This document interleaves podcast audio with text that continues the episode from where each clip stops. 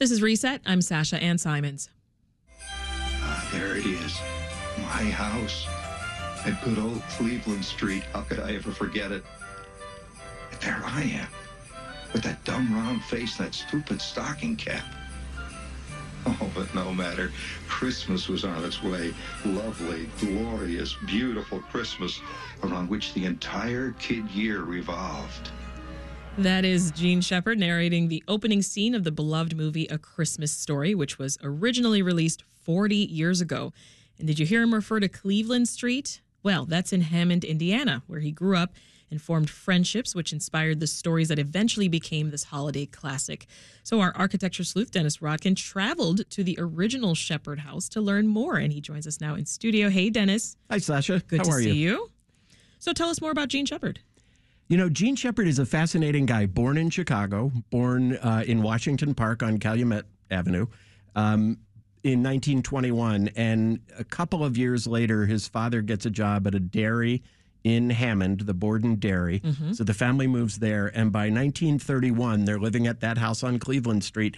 But then after he goes off to World War II service, he starts a radio career. He ends up sort of working his way up to becoming this sort of legendary person in New York radio. I never heard him, but uh, apparently very widely listened in New York. Jerry Seinfeld has said that he grew up listening to um, Oh, cool. Jean Shepherd overnight.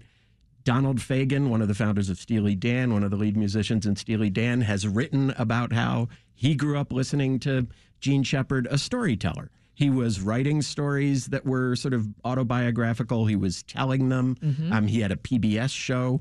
He was just a guy who told stories, but very well known for it. Yeah, he told stories about his friends who all lived within a few blocks of each other, and they got published in a collection And In God We Trust, All Others Pay Cash.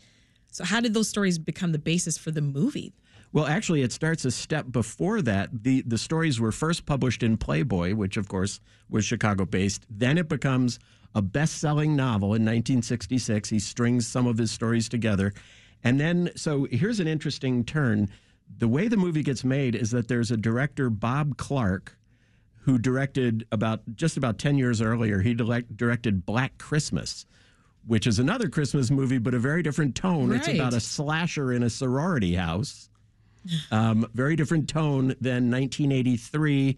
There's this script going around for um, a Christmas, Christmas story, Story. and Bob Clark gets attached to that, directs it, and Jean Shepherd, who has been involved, signs on as narrator. Well, let's listen to a bit of the movie. You'll hear Shepherd narrating the story of play and mischief of young boys on the playground.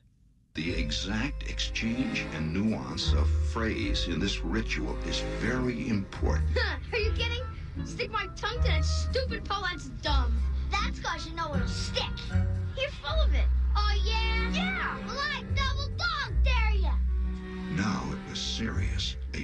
A double dog dare. What else was left but a triple dare you? And finally, the coup de grace of all dares, the sinister triple guys really don't. dog dare.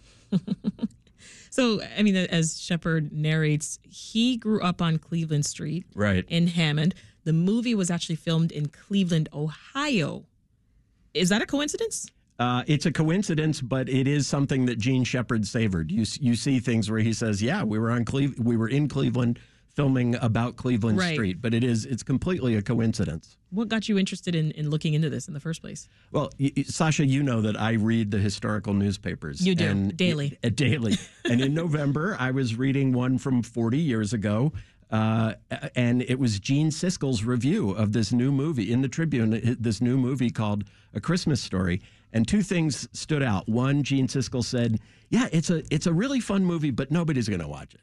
And now, you know, 40 years later, it's very well known. Wrong. The other thing that Gene got wrong is he said it was about Jean Shepherd growing up in Gary, Indiana, which is ten, I know. Wrong. Yeah, there wasn't Google at that time, so he couldn't look it up. I assume somebody said it, it- Jean Shepherd grew up in Gary, and Gene Siskel wrote that. So then I started, you know, pulling on the threads, and there's a lot of information out there on uh, the locations in Hammond that are related to the movie. Called Holman in the movie. Called Hohman. Yeah, the main street of Hammond is Hohman, and the town in the movie is Hohman, not Hammond.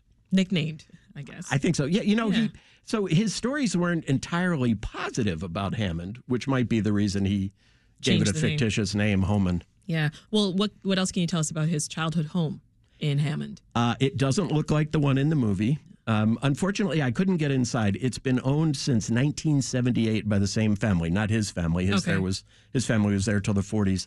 Uh, the second generation owns it now. I can't tell whether it's occupied. They didn't answer phone calls, so I wasn't able to get in. Supposedly, his signature and his brother Randy's signature are still in one of the attic rafters. Really? But the difference between the house in the movie and the actual house, the actual house is sort of a familiar look in Chicago, one and a half story bungalow with a real steep roof and a porch.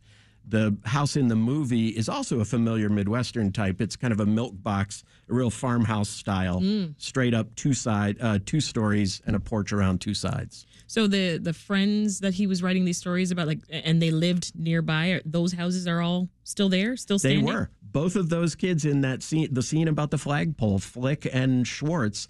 Um, lived Flick lived a few doors down on Cleveland. This is according to research other people have done. I, I'm not the one who found this. And Schwartz lived a few blocks farther away on Arizona. The teacher in the movie uh, also lived nearby, and and of course the school was there. Mm-hmm. One though big there's a new happy building. family. Yeah, well, yeah, you know, by the end of the movie, they're a happy family.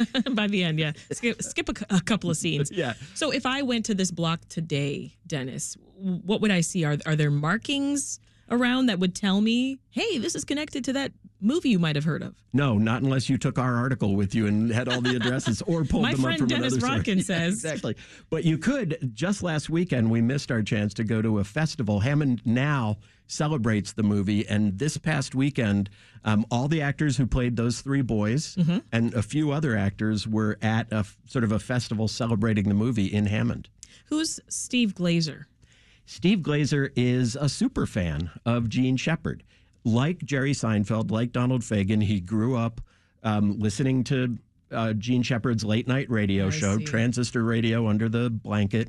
Grew up to be a patent attorney. When he retired, he started researching Shepherd. Shepherd had a long career in So do radio. we do we owe some of our knowledge right now to to Glazer? we owe most of our knowledge to either Glazer or uh, Nick Mantis, who's a documentary, who's a filmmaker in Northwest Indiana, who's spent the past ten years making a documentary about Jean Wow. Shepherd. That's Between incredible. them and other sources, all these addresses have been pulled to the surface, and the reason that's been possible is that while the Shepherd name is not in the movie, the Shepherd family becomes the Parkers. Mm-hmm. Um, Flick is a name that is actually from his childhood. Schwartz is a name that is actually from his childhood. So those are real? Yeah, and so these people were able to go back to census records, et cetera, and find oh, um, it, it was known where Shepherd lived, but here's where Schwartz lived. Here's where the teacher lived. Here's where the Bumpuses lived. A couple other buildings in the movie: a, a Chinese restaurant and a department store. Uh, they seem to have a real life Hammond connection too.